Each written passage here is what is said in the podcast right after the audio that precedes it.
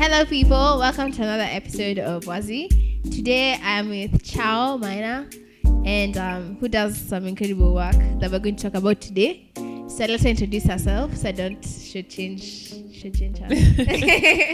Thank you for that wonderful introduction. My name is Chao Tayana Maina. I am a historian, a techie, a storyteller, a time traveler, and a lover of all things African. Um, my background is in computer science, but I, I as, as I said, I work in history, and sort of all my interactions within my work fuse the two, fusing technology and fusing culture, particularly African cultures and heritage, and just exploring what lies within that space in different ways, whether it's preserving African heritage, documenting, sharing, engaging, everything in between. So those are my main interests. Wow, yeah. I didn't know you did computer science. I did. It's weird. I even it's it's weird because I always um, it was a bit of a tangent. I always wanted to become a historian, and okay. then in the way that eight four four works, you know, um, I ended up doing computer science. But when I think about it, the reason why I mention it um, in my introduction in my work is because I think a lot of that analytical thinking that you get from, you know, like a scientific discipline and applying it in the arts really changes sometimes how you interact. Mm. So, for example, looking at analytical skills and problem-solving skills that I would gain, let's say, from like my C S course and applying them within history has been such an interesting way to work within this space. Wow. So I think it's influenced a lot of how I approach my projects, yeah, and how I approach working within the historical and cultural space. So I'm really grateful for it. If wow. I had it, if I had the chance, I'd do it all over again. Wow. Okay, yeah. That's really cool. I would, I would. I'm really glad you've said that because it's something I've spoken about here with other people. Yeah. That skills are transferable. Just because you studied something, yeah, doesn't mean that's the end for you, man. It's not like you're a doctor, you're a doctor forever. Exactly. Like, exactly. You can just be other. You can be anything beyond, yeah, and whatever you want to try, yeah, but you can use your skills for something to advance. Absolutely. So even if you did a course that you didn't want to study, uh, but also fine. I think the generally just the Kenyan education system, it tries to pigeonhole you into like specific blocks, mm. you know, so from when you're in primary school, then you go to secondary school and you're told what do you want to do, you need to become a doctor, this or this, but then we're rarely taught to look at like multidisciplinary approaches to our work. You know, you can be a, fa- a finance manager and still be a farmer, mm. or you can be a doctor and still be an artist. You know, like we're not encouraged to explore the full range of our abilities. It's like, yeah, if you choose this path, you stick with it for the rest of your life. And I think it's a disservice to us as human beings because we are so multifaceted and so yeah, um yeah like, just, me. Like exactly, yeah, like we we are able to do and apply ourselves to so many things, yeah, and I think this um, system of education really robs us of that ability to see ourselves as existing in multiple worlds. Mm. Yeah, I'm so glad you even brought up eight four four because um I mean, from our previous conversation we had now with Warimo, we're speaking specifically about even documenting and how we studied music history. Mm-hmm. Like, I can tell you for a fact the pages are like five. Mm. As in, it's so... the the textbook is so fat, but the African part of it is so slim. Mm. And it's so strange that we know of all these, like, Mozarts and all these other peoples. Mm. And then we have Kenyan composers that we don't know about. Mm-hmm. We have, we, we I can tell you a lot about Miriam Akeba, but we don't even know about, you know, Kenyan Ke- Kenyan music legends, mm-hmm, for example. Um, and it's the same with our history. I mean, what's that quote? History is written by the victors, mm, or something. I don't know. Don't quote me. Um, but lions. You get what I'm trying to say. There's something about lions and winners and, and yeah, losers. But you're on the right track. The right yeah, track. And I felt like, I mean, I was a history student in high school. I really yeah. enjoyed history. But, you know, beyond my historic, like the syllabus, mm-hmm, there's a lot of things, obviously, that I think about. I'm like, I, we were sure changed. Mm. Also, the way it's been, the way the syllabus has been yeah. designed is not for you to necessarily... Um, get what happened is like, yes, okay, this is what you need it's to just know. A narration it is and it's, it's like yeah like that I don't know, it's just annoying it's annoying when you find things out after and you're mm. like, so what did we study? mm. in high school. Um, and by that I just mean like some things are not factual to begin mm. with. Also they've been sugar-coated, mm. I guess, just to make some people look a bit better. Mm. Um, which I guess is not uncommon. But anyway, um, the reason I started this thing about history is because mm. of what the work that you're doing. So with digitization, mm-hmm. and I guess that's where the computer science also, mm. you know, benefits. uh, Comes through. Uh, I was watching a story of yours the other day, and there's this app you were showing, an A I app. Oh, yes. That's, that's like app. Makes photos like come to life. It's crazy, honestly. And I was like, what? Yeah. So um, for our dear listeners, um, the app is called, I think it's called Deep Nostalgia, and it basically animates still photographs. So you can take like photos from the past, and then it picks like, it sort of like uses A I to map out the face, and then it creates like a video, uh, a couple of seconds video, maybe fifteen seconds or so, of this like still photograph. So for example, if it's a person, they're smiling or they're laughing and their head is moving. So I mean, it's it's weird it because is. it's um I don't know. I kept. I said. I think I said in my stories. Like, I honestly don't know if human beings should have this much power, because it feels. It feels like it comes alive. Yes, but it's also very distant. Like, it's a bit haunting, in terms of the expressions, and obviously also there are a lot of questions around privacy and digital rights, and because that's the same technology that you can use to do like deep fakes.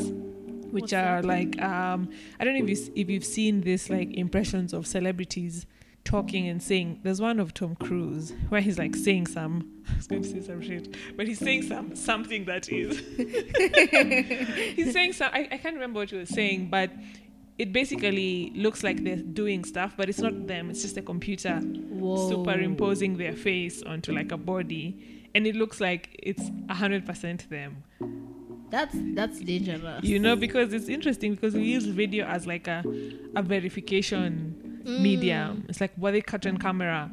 Is that them on the video? You know, but then what, what does it mean when the video itself can be completely fake and look real?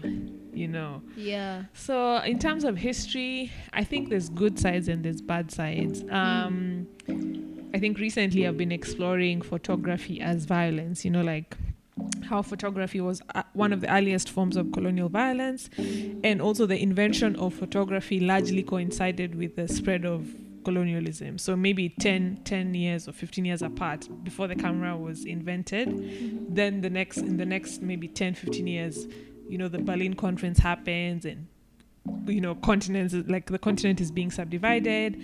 But the first tool of capturing and looking at, you know, African communities was photography, mm-hmm. and Europeans used this tool to narrate their version of the story.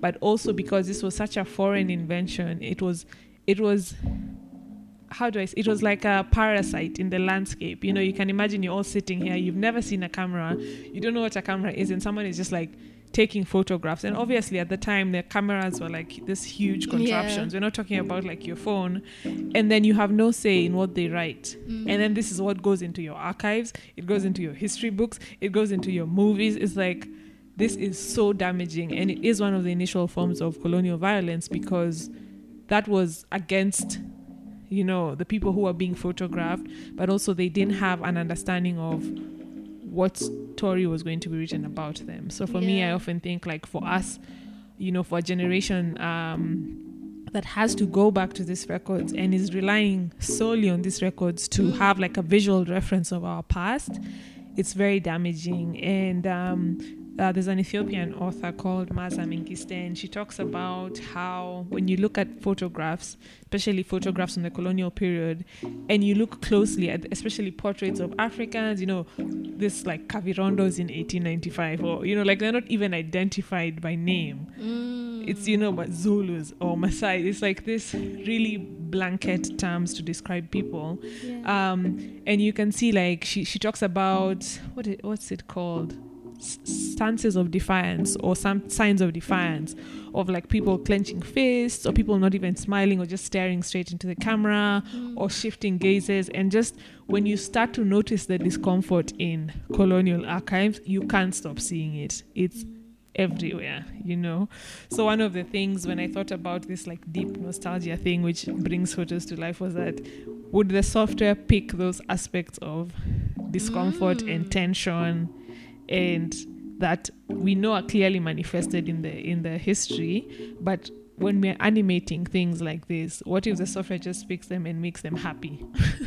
Yeah. You know, these people who are who lost their land and their access to things in their own spaces, you know, you have this software that's just reconstructing happy people. Mm-hmm. You know, which is which is not a reflection of the past. So I mean there, there's a lot to to discover and talk about in, in this aspect, yeah. Yeah, that's really interesting.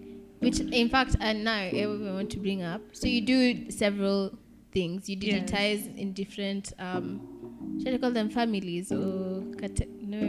I'm trying to bring up the fact that you have three different organizations that you work with. Yes. Um, so I'm familiar with um, African dig- Digital Heritage. Yeah.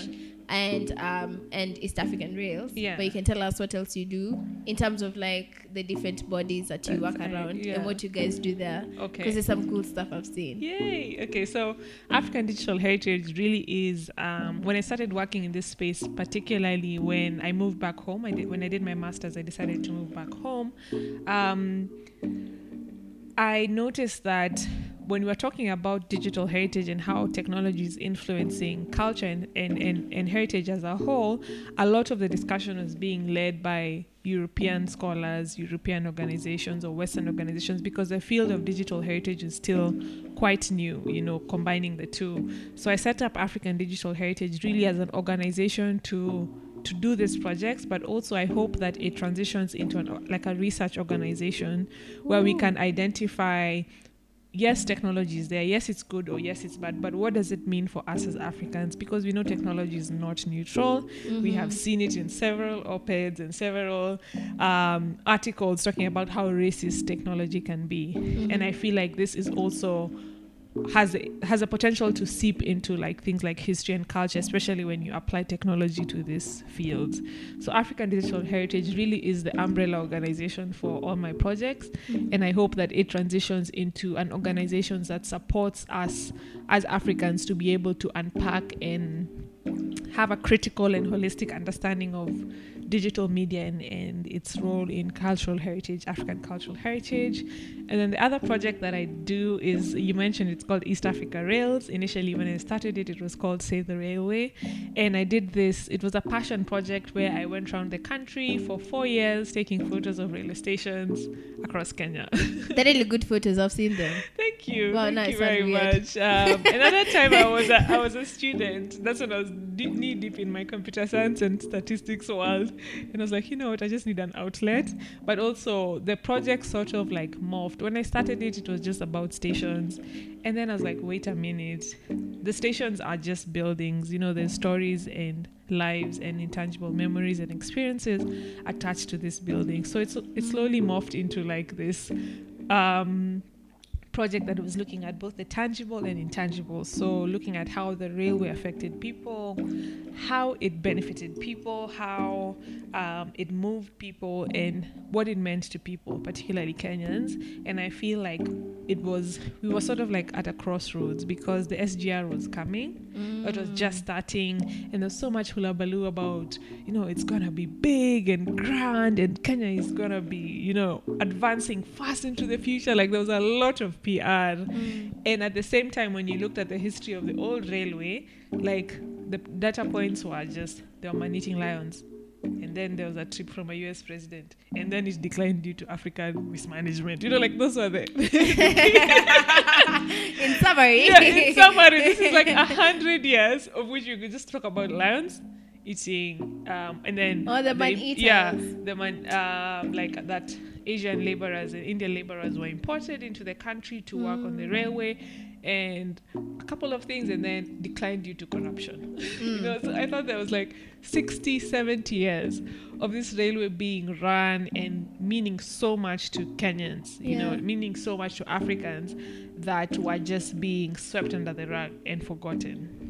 So the project really was all-encompassing to try and understand what it meant to people, but also infuse that element that this was something that was important, you know, to us, um, yeah. that people used to go to school, that people used to transport their farm produce, that people used to go on their honeymoon. Like, where were those stories? Yeah. And that's that's what it attempted to do. It was really my first project, like working on the ground and kind of like moving away from history as just a passive thing where I just read it, consume it, and leave, to history as being a very active thing where I have a part to play. What can I do? And I think this is where the analytical thinking mm. comes. You know, like in computer science, you're developing software. Like, what is the problem? Okay, this is the problem. What building blocks do I need? I need an mm. app. Okay, what building blocks does this app need? It needs a front end. It needs a back end. It needs this module. It needs that module. And I sort of approach history in that way. Like, oh, the railway is being, the railway is being. Um, some of the stations are being demolished. Actually, just to mention, so some of the stations are being demolished. Is S G R. The history of the railway is not complete, and mm. it's missing a couple of things. Okay, what do I need? I need to go to the stations. I need to speak to people. I, like, that's how, that's how I approach it. And it, it's so funny because it really informs how I approach history in a way. So that was the railway project, and I did that for four years. And then probably the next project that I did that was quite big and that a lot of people may have heard about is the Museum of British Colonialism. Mm-hmm. And this is a volunteer initiative, a big name for a small group of volunteers working across um, Kenya and the U K to like document and understand, you know, the history of colonialism, because it's taught mm. in a very abstract. They came, we lost our land, we fought, we won, happily ever after. Yeah. You know, five yeah. steps, you know. Yeah. But what we realized, uh, my colleagues and I, it's, it's founded by women. Um, Ooh, and dope, yay, dope. I know. It's like, take on the empire. But no, my colleagues and I were, it actually stemmed from a conversation that we were, different conversations that we were having and realizing that um, regardless of whether the fa- of the fact you came from Kenya or from the U K, you understood very little of the colonial experience. Mm-hmm. And we were, we were relatively the same generation. And for us who have to do that job of learning and unlearning and going back, yeah. and also realizing that our history books and what has been formalized really, really leaves out so much about the experience of colonialism, about the people. Like, what you'll hear from your grandparents is very different from what you find in your books. Yeah. So there's this huge um, dis- Dis, is there dis, discordance? Is that even a word? I don't know. Dissonance. Dissonance. That's a word. That's a word. It's a musical term, but it yeah, works. But I'm trying to say this. I'm like, dis, discord, whatever. That word, it will come later. I'll, I'll, I'll Google it. But um, what you find within the communities and within the landscape is very different from what's, quote-unquote, immortalized in books officially. Mm. So M B C, um, as we call it, is really a space. We are a digital organization. We are a digital museum. No objects, no office. Like, and we and we really deliberately call ourselves a museum because I think we also need to start um, challenging and understanding yeah. what a museum today should be. And oh what a relevant museum should be. You know, you can be a museum, but maybe with no relevance or little relevance. So, mm. especially because we know that museums are largely, the system of museuming and museumness has been imported. You know, it's not a concept that we had yeah. as societies, as communities, of putting our history and our culture and our objects in glass boxes and coming to see them. Like, yeah. those, you know, history was alive. It was passed down through generations. You have the griots in and the jalis in Mali and, and in West Africa as history being this alive thing that we all take a part in yeah. preserving, we all take a part in consuming and engaging with. So when you have a museum that says, this is the official institution by the government and these are the official objects of this community, like, what does it do to us as a people when you sever and fracture those systems? Yeah. Um, so M B C really is an experiment. It's a platform. Um, we are going uh, we're going around Kenya. I'm saying around, but we've only visited two sites. But we're looking at sites of detention, which were detention camps that were set up by the colonial government between nineteen fifty-two and nineteen sixty during the state of emergency. And they were to hold or rehabilitate, that is the official word that they were using, people who are suspected of being in the Mau Mau. They were actually mm. detention, concentration camps. Yeah. There were villages for women and children and camps for men. And they're all over the country, from Manyani to Lamu to Lodwar to Kisumu, everywhere. But what happens after independence is they just disappear. The sites, they're either turned into schools or prisons or just private property. And it's weird that you would have such stark evidence in the landscape that just vanishes. Yeah. You know, it's not even like... We're not talking about something that happened two hundred, three hundred years ago. We're talking about less than one hundred years, fifty, sixty years. And we can't even say where these camps were. Yeah. That's extremely dangerous. So M B C is trying to map these sites. Um, we're also trying to make like... Um, digital reconstructions, like three D reconstructions, because Ooh, yeah dope. okay okay yeah because a lot of these structures have changed, and some of them are inaccessible to the public, some of them were brought down, some of them are now prisons and, and stuff. So we are trying to use digital media as a way to really visually impact that this is how they looked and this is what they were, yeah. and they were there. Um, again, it's an experiment, but that's that's been a really interesting way to explore history. Um, so those are the three three main projects. I have a new one. Oh, really? I'm a, I'm a serial historian, serial historical entrepreneur. I can't even call myself an entrepreneur because these are not even like businesses.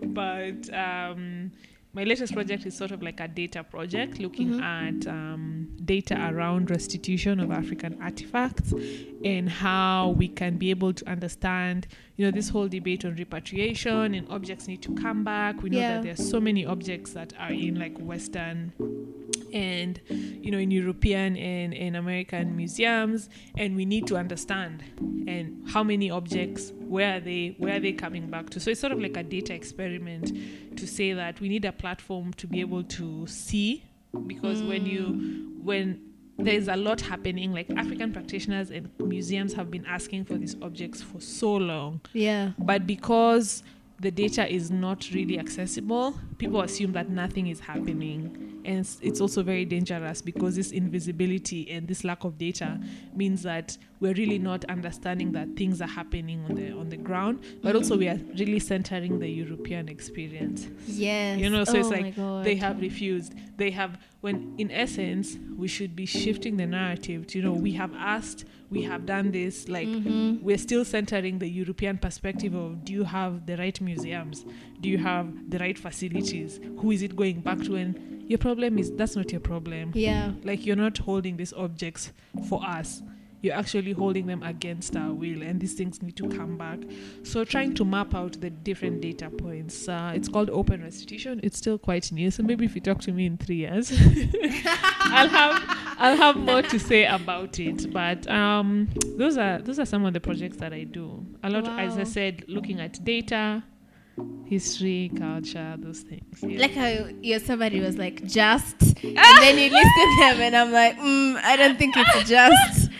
Uh, but the reason I was actually, in fact, when I was first introduced to you, which I was telling you about before, uh-huh. I was very interested in the, because it was clear your work is very digital, yeah. which was intriguing to me because I hadn't seen yeah. a digital, like, gathering, gathering, gathering wow. of these different things. Because, I mean, we are moving in a digital yeah. space, yeah. which... I think now now people are actively mm. trying to see, oh, how can we move like that? And I like what you said about museums, because it's true. Museums are not like our thing. Mm. History was is, is an active thing. It's a day, like it's a day-to-day activity that, you know, you go and visit your shosho. At some point, maybe for some people, you'd sit down, they tell you stories. Mm. At least that was my experience. Mm. And it was the same thing. Um, my grandmother was there now those days for Mau Mau, so she was like, she she helped with the war, basically. Mm. Sometimes she tells us some stories, I'm like, eh, but this is someone who was there. Yeah. And I'm like, eh, how is this not a thing? Yeah. And especially, um, I think with our history, like women were so sidelined, mm. particularly ma- women who helped with the Mau Mau fight. Um, I mean, I just knew one who was my shushu. I'm sure that other people will be like, yeah, even me, my shushu told me this. But now it's like, how can we hear about yeah. all these to, you know, to stories that did not make it? Yeah. Like how you're saying about concentration camps. Yeah. Maybe we know of only three popular ones yeah. and that's it. Like, there's more yeah. than that. And it's cool that you can get three D models yeah. at some point. Yeah. And you can, because you can't access the spaces. Mm. Um, and it fills those gaps for, oh, okay, so this is what it would have looked like mm. at that time. Um, when you're talking also, again, going back to museums, I remember reading about... Um, What's that, that that museum in the U K? The biggest one. The British Museum. Yes, it would it would be that one. I can't remember. I can't remember the I name. Suppose. I suppose. Um, but I was reading about this. It was during at the time I think where France was now um, actively trying to. No, actually, the conversation was around the Benin mm. um, sculptures being asked for. Then this article was written, I was reading about um, this Kenyan man who went to U K for a conference and decided, ah, let me picture this museum and see what's here. Then when he was there, he saw this artifact, um, and it was a Maasai. It's not an artifact, but that's what the museum calls it, is my point, because of what you're saying. Mm. Like, we don't, it's not a thing. Like, we don't, these things are not artifacts, they're functional. Mm. But because... the people who stole them, which is what happened with this particular item, mm. he was saying, I'm forgetting the name, the name of it, like the traditional name of it, but it's a, it's a, it's a piece that was passed down from the father to the firstborn son, mm. and it was passed down the lineage. So it would not have been gifted to someone; it must have been stolen mm. for it to end up in the in museum. The museum yeah. So when he was walking past, he's seeing, first of all, the description, again, artifact. Mm. The description is wrong. And he was like, so he just asked, I think, one of the curators, like, who's this curator? Like, oh, how do you guys get this? She's like, oh, you know, it came back after mm. colonialism. It's from the Maasai community. Basically, like, three sentences, mm. and that's it. So he takes a photo. He sends it to the elders in his community, and they're like, how did that thing get there? Mm. Now, this is how the conversation started. They're like, it can't be there. It must have been stolen. Mm. So then what happens is when he comes back, they they communicate to the museum and explain to them. So the museum, I guess because there are processes of getting these things back, mm. but like we can't give it back mm. or something. So instead they said, let's come, we'll perform a ritual. So that... um. So the piece can be detached from that family mm. because it being there is a curse. Mm. And the reason I'm even sharing this, I guess, in this conversation is, you see, it's not an artifact. Mm. There's significance to that community. And it was stolen. And there's a bigger impact, like it being held to that family, mm. where that family is. But when these things were stolen, they're stolen because they look nice, they're aesthetic, mm. and that's all museums. Okay, not it all. It was a power thing. It you was know, a there power was nothing thing. About interest or love or the culture or even respect. Mm. You know, I always say that you cannot have you cannot have an appreciation of African genius and have a disrespect for African people. Those things, those those two things do not align. You can't be like, oh wow, this is amazing. Look at how it has been crafted, and at the same time, be racist, talk about how Africans are inferior, how we are uncivilized, while taking all these things that you admire yeah. and saying that you're protecting them. Those two things cannot exist. And for me, it's just a power dynamic. Mm-hmm. It's a symbol. These things are symbols of power. Yeah. And holding them is a symbol of power. So there's nothing about respect, and because if it was about respect, there would be respect for African people. Yes. And you cannot tell me that you really respect my culture, but you don't respect me as a person.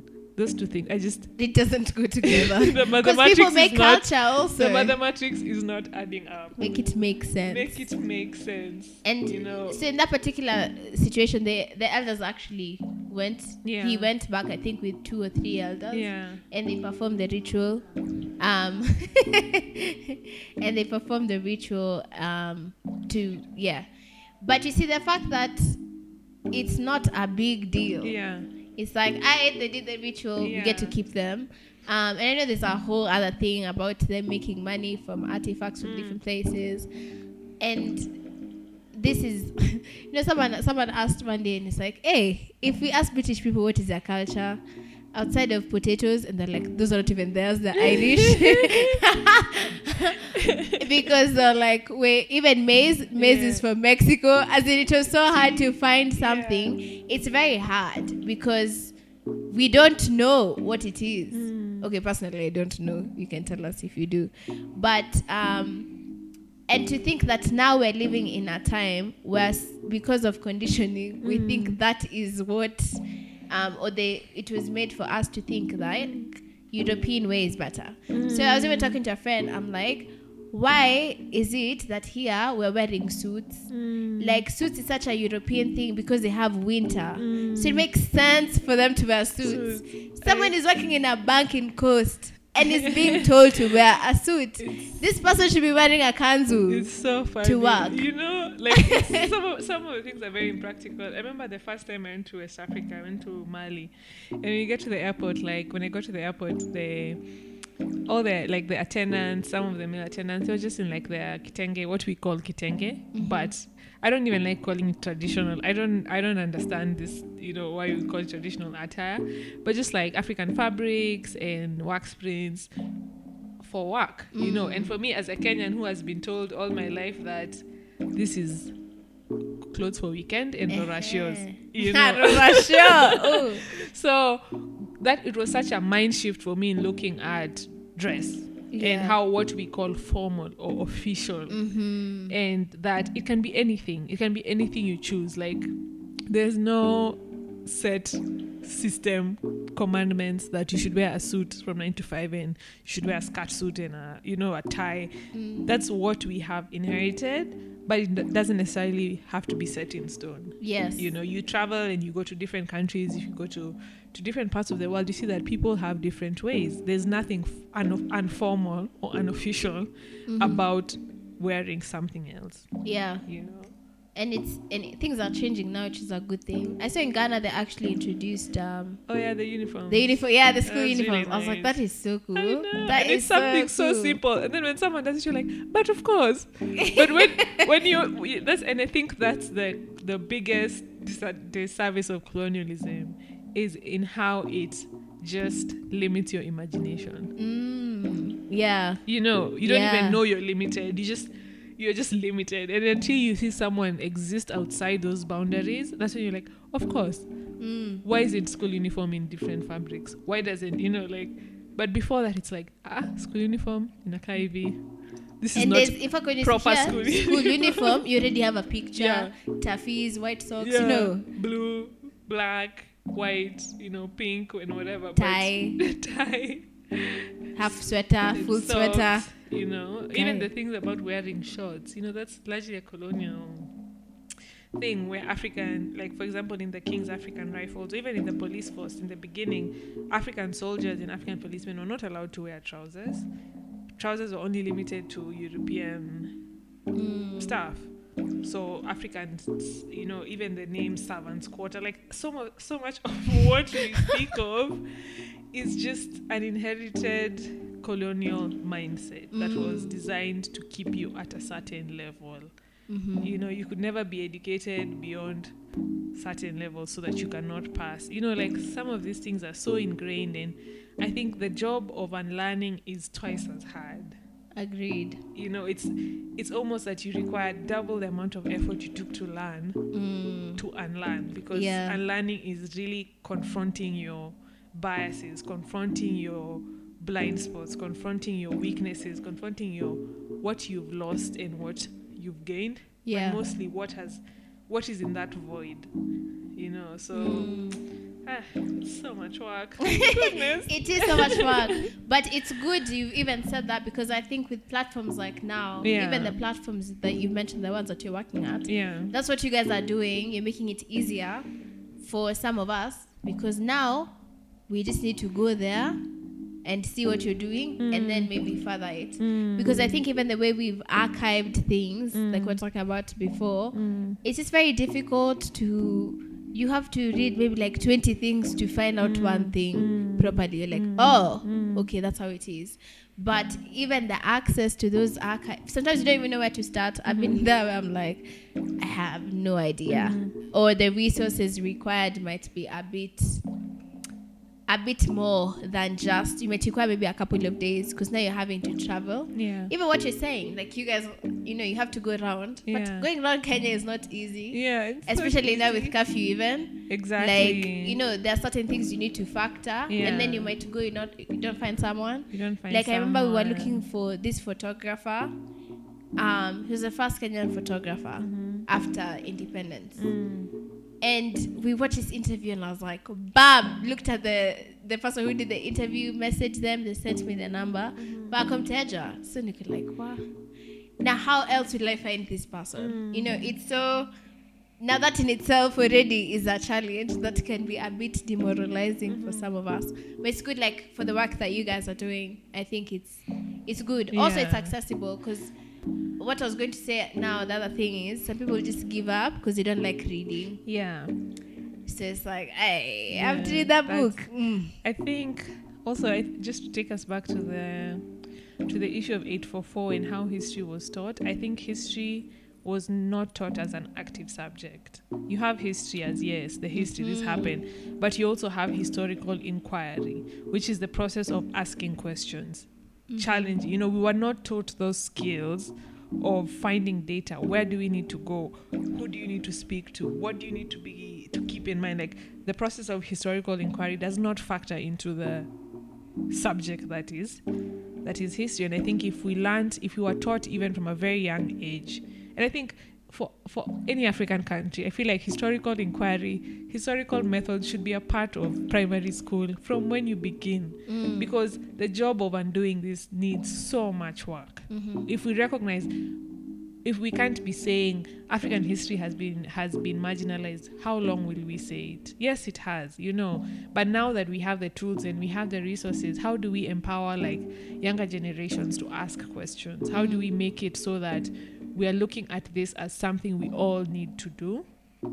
And I think that process of inquiry is so, so crucial because it really changes your mind. It changes your perspective on things. You learn to question. You learn to to ask yourself within even, you know, why, why, why is it that I feel that way? There's something I usually call the injustice of justness. Okay, paradox. The injustice of justness, which is we just grew up thinking, Europeans are just more successful. Germany is just more, you know, France is just this, and they're just this. And as we're just poor, we just have, like, you know, we, we grew up with this resignation of, even though it was equal, we can't change, you know, like, and it's such an injustice to us because things are the way they are because things happened. Mm-hmm. You know, like, the reason why France and all these other European countries that were former colonial powers have the resources that they have today mm-hmm. is because of colonialism. Correct. It's because they have benefited from resources and are still benefiting from from resources of other countries and other communities. So when we resign ourselves to this justness of white people are just better, you know, we, we lose that process of, but why? Mm. Why? Yes, it's more successful. Yes, they have better healthcare. Yes, they have this. Or yes, this is the case. But why is this the case? Mm-hmm. You know, we're not just like ah, African countries are just poor, and it ends there. And it ends there. Why is that? There's no justness in that. Like, why is that the case? Yeah. You know? So that process of why and like just being stubborn. Kwa kichwa ngumu, uliza maswali like, why is this the case? Mm. Yeah, because the why will take you to now how you know, to progress. Why is Congo, you need to understand yeah, first before exactly. you why is move Congo forward. The way it is? Mm. You can't just be like, ah, Congo is just violent. Congo is just at war, you know. Yeah. But we have to understand that there are factors in place that make Congo the way it is, and there are people benefiting from why Congo is the way it is. So like that justness, or I think removing that justness and saying, actually, no, no, no, take a step back. Why why do you have this much money or resources? Because you have benefited from X, Y, Z, you know. So the injustice of justness. Yes. Hey, that's interesting. Hey, wait for my I'll quote you.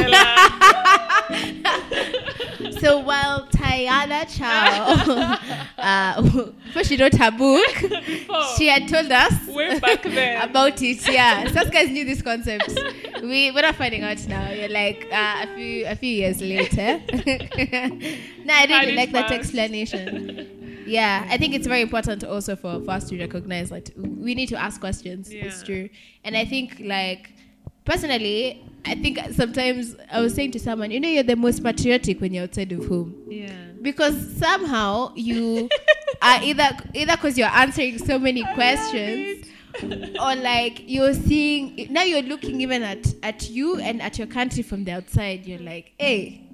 Okay, because you see, when you're in it, sometimes there are things you yes, don't see. Yes. When you're outside, you're like, ah.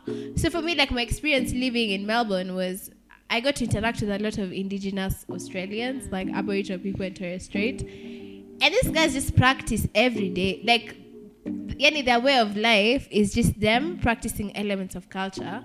And that really challenged me, because now I started thinking, what is mine? Like, like what is it that we do? And then I'm like, oh, I don't even know X. I don't know why. And I remember, like, my dad is from Meru. Mm. And uh, we always make this joke, like, mm, wa Meru hawana wimbo. Because, like, you see yeah. how there's vernacular radio stations. Yeah. In, like, some of the Meru stations, they still play, like, other, especially yeah. Kikuyu songs. songs yeah. So, like, I couldn't wear the Meru artists. Song, yeah. Meru yeah. artists. So, sometimes they had, like, a church thing, and they did folk songs. And there was, like, twenty or fifty different groups. Mm. But all of them were singing in vernacular, yeah. and they were singing different songs. So I'm like, already here, there's at least twenty different songs. Mm. But somehow, I know none of them, mm. except the ones you hear at the rural show. Mm. Um, occasionally, and the wedding. Yeah. And even some of those songs are sung in the wrong context. Mm. You hear it's a word song, but it's being sung in a wedding. But it really challenged me to be like, oh, they're there. They're just maybe not, maybe I've never seen the folk song book or something. Mm. What if it exists and I'm just the one who doesn't know?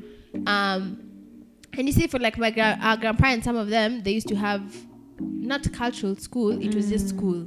Because there was no now formal school. Yeah. They used to go, sit, they know at this time we go and mm. sit with Nani, they mm. teach us whatever, whatever. Mm. And those were the times where they'd learn all this stuff. Mm. But now that doesn't exist anymore. And so you either learning, like, I don't know, at music fests. Mm. Actually, you know, music festival, I think, is the one thing our education system should keep yeah. for a while. Because I learned so, so much, much at music fest. About other communities About also. other communities. Like, you would be singing a Luya song or a Kamba song, and you have no idea what, what yeah. you're saying or the language, but you sing it and you sing it with your heart. And then you meet now guys from those places. Because exactly. I remember through music is how I learned that about colors, communities have colors. Yeah. So like Mijikenda would have uh, white, blue, yeah. and red. Yeah. And those are worn for specific occasions. Yeah. Now all this stuff I learned because of music first, and yeah. a music teacher because she's proactive. Um, so us guys got lucky. There's someone who doesn't even know that. Yeah. But it's like, how how do how do we keep that? Because we're not going back to do to wear mafumbos and dance mm, anymore. Mm. We're not wearing. Merus used to have these grass skirts. Like, mm-hmm. let's make them from grass. Mm-hmm. I've not even seen one because mm. no one is like. We are also moving, mm. but we're digitizing, which is what you guys are doing, mm. and creating like mad three D models. Is how us guys will get to see yeah. some of this stuff. So I think I want to ask you also, like, what are some of, not necessarily challenges, but even those you can share with us, but what are limitations you're facing in terms of even archiving, because you mm. are archiving just in a digital way. Mm. Um, like, have you, because I've gone to, we've gone, my friend and I have gone to spaces where we're asking for stuff, mm. and you're being taken to a room, you're like, bro, mm. how do we even, akunata, street, yeah. A to Z, yeah. nothing has been arranged. Yeah. You just have to scram, and if you find it good for you, yeah, if you don't, don't well it's sad. Well, I'd say that there are challenges on, like, sorry. Oh, wait, don't die. Jokes. Sorry. Okay, let me start that again. Um, with regards to challenges, I think there are challenges on different levels. There are challenges on a professional level, like industry level, and there are challenges on a personal level. Um, to start with, like, industry level challenges, what you've said, you know, like um, culture and arts generally, but even heritage is severely underfunded. Yeah. Like, severely. Like, you know, you find even the staff at the museums and the archives, they just make enough money to get by. Mm. You know, there's no money for extra costs like cataloging or digitizing. Like, the mm. core functions are so severely limited by a lack of funds that, you know, sometimes these institutions can only afford salaries. Mm. So it's it's I think on a national level it's quite um and it's the case in many African countries where you have museums and archives and just heritage as a sector being severely underfunded. And what does this mean? It means you can't have access to data, you can't do public outreach, you can't do audience engagement. It means that people don't even know that these institutions exist. They don't know what's in there. They don't know. They can't see themselves in, in this in these spaces. So I think there's that's a ripple effect of funding in general, um, which is really, really um, crucial uh, to. to advancing the sector, but also to making people feel that we have things that are ours. You know, like, we're not constantly looking outwards. You know, we have so much within us and, and in front of us that I think if we just had the right resources um, to to work in this space, it would it would really make a difference um, for parastatals. You know, you have institutions like K B C, Kenya News Agency, with like wonderful archives. But the mm. thing is, when they have no money, there's degradation, there's loss, there's theft. So all these are just ripple effects. There are many challenges which can be lumped into just a lack of resource and a lack of resource management. Um, but you still have people in these institutions who try. Like, you go to the museums, you find people who will help you, people who are just passionate. Yeah. You know, who go every day, not because that they're being that not because they're being paid the highest amount of salary. In fact, they could make much more if they are not in that institution, but they care. Mm. And I think we have to also recognize that a lot of this work is just being done by people who care. Mm. It's not about the money, because it was about the money, you'd not be in this industry for sure, I can tell you. Like, this is not, um, you know, Wall Street type yeah. cash, you know, whatever. It actually is an industry that is being sustained by passion. And I think that's so important to appreciate, but also to know that the risk of the risk of working, and I think now I'll transition into personal challenges, I think the risk of working purely on passion is that you can burn out mm. because you're not getting yeah, yeah. you know, you know it too well. You're not getting what you're giving, and you're mm. constantly giving, you're constantly giving, and you're bound to feel empty at some point. Mm. I feel like within this, I've, because I've been doing this for now ten years now. Wow. Actually. I know. Wow. I know. This is like my tenth year since I started my first history blog. Wow. Um, okay, you should throw it like so a please. I'm Zoom waiting party for or something. Not a Zoom party, please. No, no, just wait. keep keep the party plans. Save it for another time. Please, not a Zoom party. Okay. But um Uh, yeah, so I'll, I'll circle back to you in a couple of months. Like, uh, so about about my party. Um, but what was I saying? That the, I know within the span of, of my career and my work in this space, I have gone through burnout. I've just, I think I've just navigated between severe burnout and less burnout. Uh, like there's no no burnout. Those have been the spectrums of where my mental space has been, because a lot of the work that I've done has been volunteer, has been um, free in the sense, uh, has been new. You know, there's also the aspect of novelty. When you're in an industry and you feel alone, yeah. you know, it's not that there are no people doing, they're not, there are no people who are doing what you're doing, but it's just that maybe you don't have access to them. And also when I started, I was quite young. I was just a young girl mm. who just was very naive in the sense of I just wanted to do this because I loved it. And people don't see the world. People, the world does not work like that. You mm. know, when I was doing my railway project and I'd go, I, I'd travel like across the country, people would always question my motive. Like it would just be, ah. it wouldn't just be at a hi, I'm doing this because I love history, and I think it's important that these stations and these memories are preserved. You'll always be like, but why? Or what's your last name? Or is this a school project? What do you stand to gain? You know, like the motive itself of archiving and preserving our history is not good enough. Like wow. It wasn't good enough, you know, and I think also recognizing that that is a legacy of, of a lot of things that we've been through. But at the same time, it takes a toll on people who work in the industry. There's also a gendered lens. Like you can't, in as much as I would love to do field work on my own, there are spaces that I can't, I, yeah. I can't just travel across the country on my own in certain spaces because, and even if I do, there's still an element of your safety. You know, you're carrying, like, so there's there's a gendered lens to doing the work, grassroots work. Mm. And I think, um, I remember in some parts when I was doing the railway project, I just had to have a male colleague with me or a friend because people would just constantly harass you. Mm. And, you know, just want to bother you and just harassment in general. Um, so, yeah, these are some of the challenges I've faced, but... to be honest, I think I speak for myself when I say they have been worth it mm-hmm. in terms of the benefits and what the impact that this work has had far outweighs those challenges. And I think that's kept me going through thick and thin, um, but also seeing in the ways in which it has changed people and how, how people view history. I'm sure I feel like, ah, if Chao can do this, I think anyone can do this. You know, like you're playing together in primary school, you're in the same class in Seco, in the same class in uni, and they're like, hey, yeah. you and me, I can do this. Like, there's nothing special about Chao. Mm. You know, that, you know, maybe I had access to more or no, it was just like, this is this is what we have and this is what we use. Mm. So I think in seeing the ways in which being that in that space has changed how people see history and, you know, people starting their own platforms, their own projects, I think it's really, really... it's really important and it's really nice. Yeah. I really like it. It's you.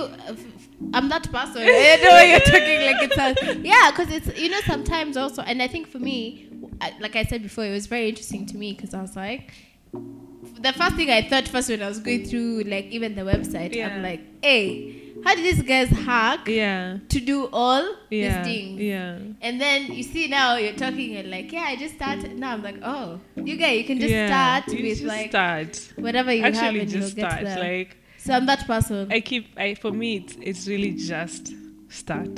Because mm. when I think about like the railway project and a lot of the projects that I've done, they have just been, just start. And I think the main resource for me and, and why I'm a big proponent of just digital media is because it really narrowed the, uh, or not narrowed, but reduced the barriers for me. Mm. Because if I didn't have, like I had, when I started, I first had a blog and that was my primary platform. Mm-hmm. So I didn't have, I had access to a global audience when I was in my dorm room in Taita Taveta, just blogging, you know, and I had readers from all over the country. I had readers who are in Australia, in South Africa, who are reading about different aspects of Kenyan history and history that I would write on my blog, you know. Mm. So I think in that removal of barriers, for me, as a young woman, without resources, who was not even trained in the industry. You know, it's not like I was trained to become yeah. a historian or a writer or anything. Technology really gave me a platform. It gave me a platform to share my perspective and it gave me an audience. And that's what I started with, like literally just a platform and an audience. And then it just spiraled into into more. But I guess that thing of just start, use whatever resources you have. I keep saying that, yes, technology is a resource, but honestly, for me, the biggest resource in this space is people. You know. I said you secure me. You know, it's people and speaking to people, learning from people, understanding people. Like, I approach history with a lot of empathy. Like, I always like, for me, history is very emotional. Like, I just don't separate myself. I think, oh, ten million people were killed over ten years. Wow. No, for me, it's like, wow, this is... this is horrific. That is usually African history, yeah. like I approach it as if I am reading about a friend. Like sometimes I'm just like, this is so sad. And it happened like two hundred years ago, but there's still a lot of emotion and empathy that I put into my work. And I think when you begin to see people as a resource, it shapes how you to approach the subject, mm. I guess. So those are, I don't know, those are my key, my key findings. Wow. Findings, as if this is a research project. My key lessons. For some of us, it is. Key findings from the discussion with Chao. Um, yeah, and being open about it being a personal journey as well. Mm. I think for me, it has been a personal journey. Like, people who followed my work have seen me grow, but have also seen me just stumble. And it's like, there's no system. Mm. There's been no system. And I think now I want to be more open about the personal aspect, because before I, I really abstracted my identity as Chao from all my projects. So I would always, like, hide myself. Like ah, my okay. who I am from my project. I was like, it's not professional enough, or you know, people just think I'm a young girl, and they think I'm a, because people would call me Mister Chao. So when people write to me like, oh, no. "Hi, Mister Chao," just assuming um a man, you know. So oh my god, okay, you know. But and then I think because I started when I was quite young, I was eight, nineteen or twenty, so I used to think, oh my god, I need to keep myself who I am as far away as possible from mm. from my work. And now at my big age at my big age um, it's like, wow, no, actually actually I was eighteen. Um, now I think, no, it's time to stop hiding mm. behind projects and behind my work, because who I am is a direct impact has a direct impact on my work. mm. Like, my work would not be my work if I wasn't who I was. Ah, if I didn't have a car, yeah. like, so I'm, I'm, I'm, I'm trying to move away from that place of abstracting my identity mm. and being more, I mean, there's risks to it, and being just more open and vulnerable, because I think that's what makes people relate to you. You know, you can see this and be like, ah, maybe I don't have this, I don't have the resources, I don't have the skills, I don't have the degree. But when you see someone in their vulnerability that, you know, this is what it was like to start this work. It was hard, it was painful. There were good moments, there were low moments, there were moments of crying, and there were moments of ha- happiness. I think that makes people relate to you on a human level. Mm. Outside the abstractions and all these things we used to define as class and education, and no, just on a human level, what is it like to do this work yeah. as an African? And what are the emotional aspects and the emotional labor? Because it is emotional labor. It's not yeah. just approach this, oh, this is a detention camp, rock up, take photos and go. There's a huge emotional toll in even being in that space, in thinking what people went through in that mm. space. And I think now I'm, I want to bring that to the to the forefront. I don't know how, but maybe even by speaking about it here is a, yeah. is a even your but yeah I think you I watched a video I've, I, I can't remember where yeah Of, I mean, it's probably on YouTube, but like I can't remember who published yeah. the video exactly. But there was one where you were you were talking about archiving, and I think you were even with your there was a part you were with your grandfather. Oh yes, like yes, home. yes. So even small things like that, yeah. and it's like, oh, okay, exactly. Child, she's, you know, like she's. oh my I mean, God. When I first followed you, I didn't know who you yeah. were. You know what I mean. But like slowly, I think you're also doing that with your Instagram yes, slowly yeah, in different I'm ways. Yes, yeah. Trying to make my Instagram so, into a more personal yeah, I reflection. Yeah, you're, you're on a good path. Thank you. So we can check in in like three yeah, months and be like, like a, okay, still doing good. Yeah, we did a sequel to this. Uh, but yeah, I guess that's my story. That's my my journey mm. in in summary. In summary, in that, a that's one, a summary. In yeah. a one-hour summary, uh, that's that's it. I think the other, the last question maybe I have yeah. for you is, how can now, like, other people who are interested in this work that you're doing, how can they get involved if they want to get involved? Like, yeah, um, yeah, how, how? Ah, this question always floors me. One, because I think this goes back to the to the thing about just doing a lot of free labor. Mm. So I always, I'm so conscious about asking people to do things when I'm just, because I know what it was like to do it. Ah, okay. However, um, if you're interested in being a volunteer, in in um, contributing your skills to these projects, always just reach out to me. Like, my email and my Instagram and my my accounts are pretty much open, and people write to me and say like, I want to do this. So like, for example, um tomorrow I'm going for field work for um, this uh, Museum of British Colonialism project, and we are working with a photographer, very well-known, renowned Kenyan photographer, who got in touch with us and said, hi, I'd like to volunteer my skills. Whenever you guys have a trip, let me know. And this was last year. So this time I called him up and I was like, would you like to come? So I think if you can write to me and just be like, this is what I can offer in terms of my skills, and this is what I'd like to do. And whenever there's an opportunity or something crosses my path, I'll, I'll, I'll always just let you know. Okay, cool. Yeah, I'll put yeah. your your details in the yes. description, so the if anyone Kabox. listens to this and they're like, me, me, yes. me, I volunteer. Please, no, I yeah, volunteer. Or just follow me, D M me, and just say this is what I want to do. Or if you need advice, um, I love giving, you know, perspective, my perspective, and on people. Some people write to me and they're like, oh, I want to do my family history. Where do I start? I'm always happy to to help. Wow. Yeah. So okay. You've heard. You have heard. Um, thank you so much for sharing. I feel like you've shared a lot. I have. But it was a summary, guys. It was a summary. You wait for my book. Wait for, wait for book the book. In like You've been given a cheat code already. Yes. Um, so. Yeah, thanks for having for having me also in your house. Um, thank you. It's in this house. Uh, thank you. Yeah, and for and for and for sharing, especially. And um, yeah, I hope the people listening, like, you've learned something, and you know, you've gained a different perspective to add something as well. I hope so too. Yeah, you can tell us where they can find you on the on social on the interwebs. I'll still put for them the okay on the internet. Um, you might you I think you might you will you sometimes I go by the name Headstrong Historian, so you will find me on Twitter and Instagram as Headstrong Historian. And my website is headstrong historian dot com. And um, yeah, the links will be in the description box. Yeah. Thank you for having me on, Wazi. Uh, it's been wonderful being here. And uh, yeah, thank you, Jita. Oh, thanks for coming. Hugs.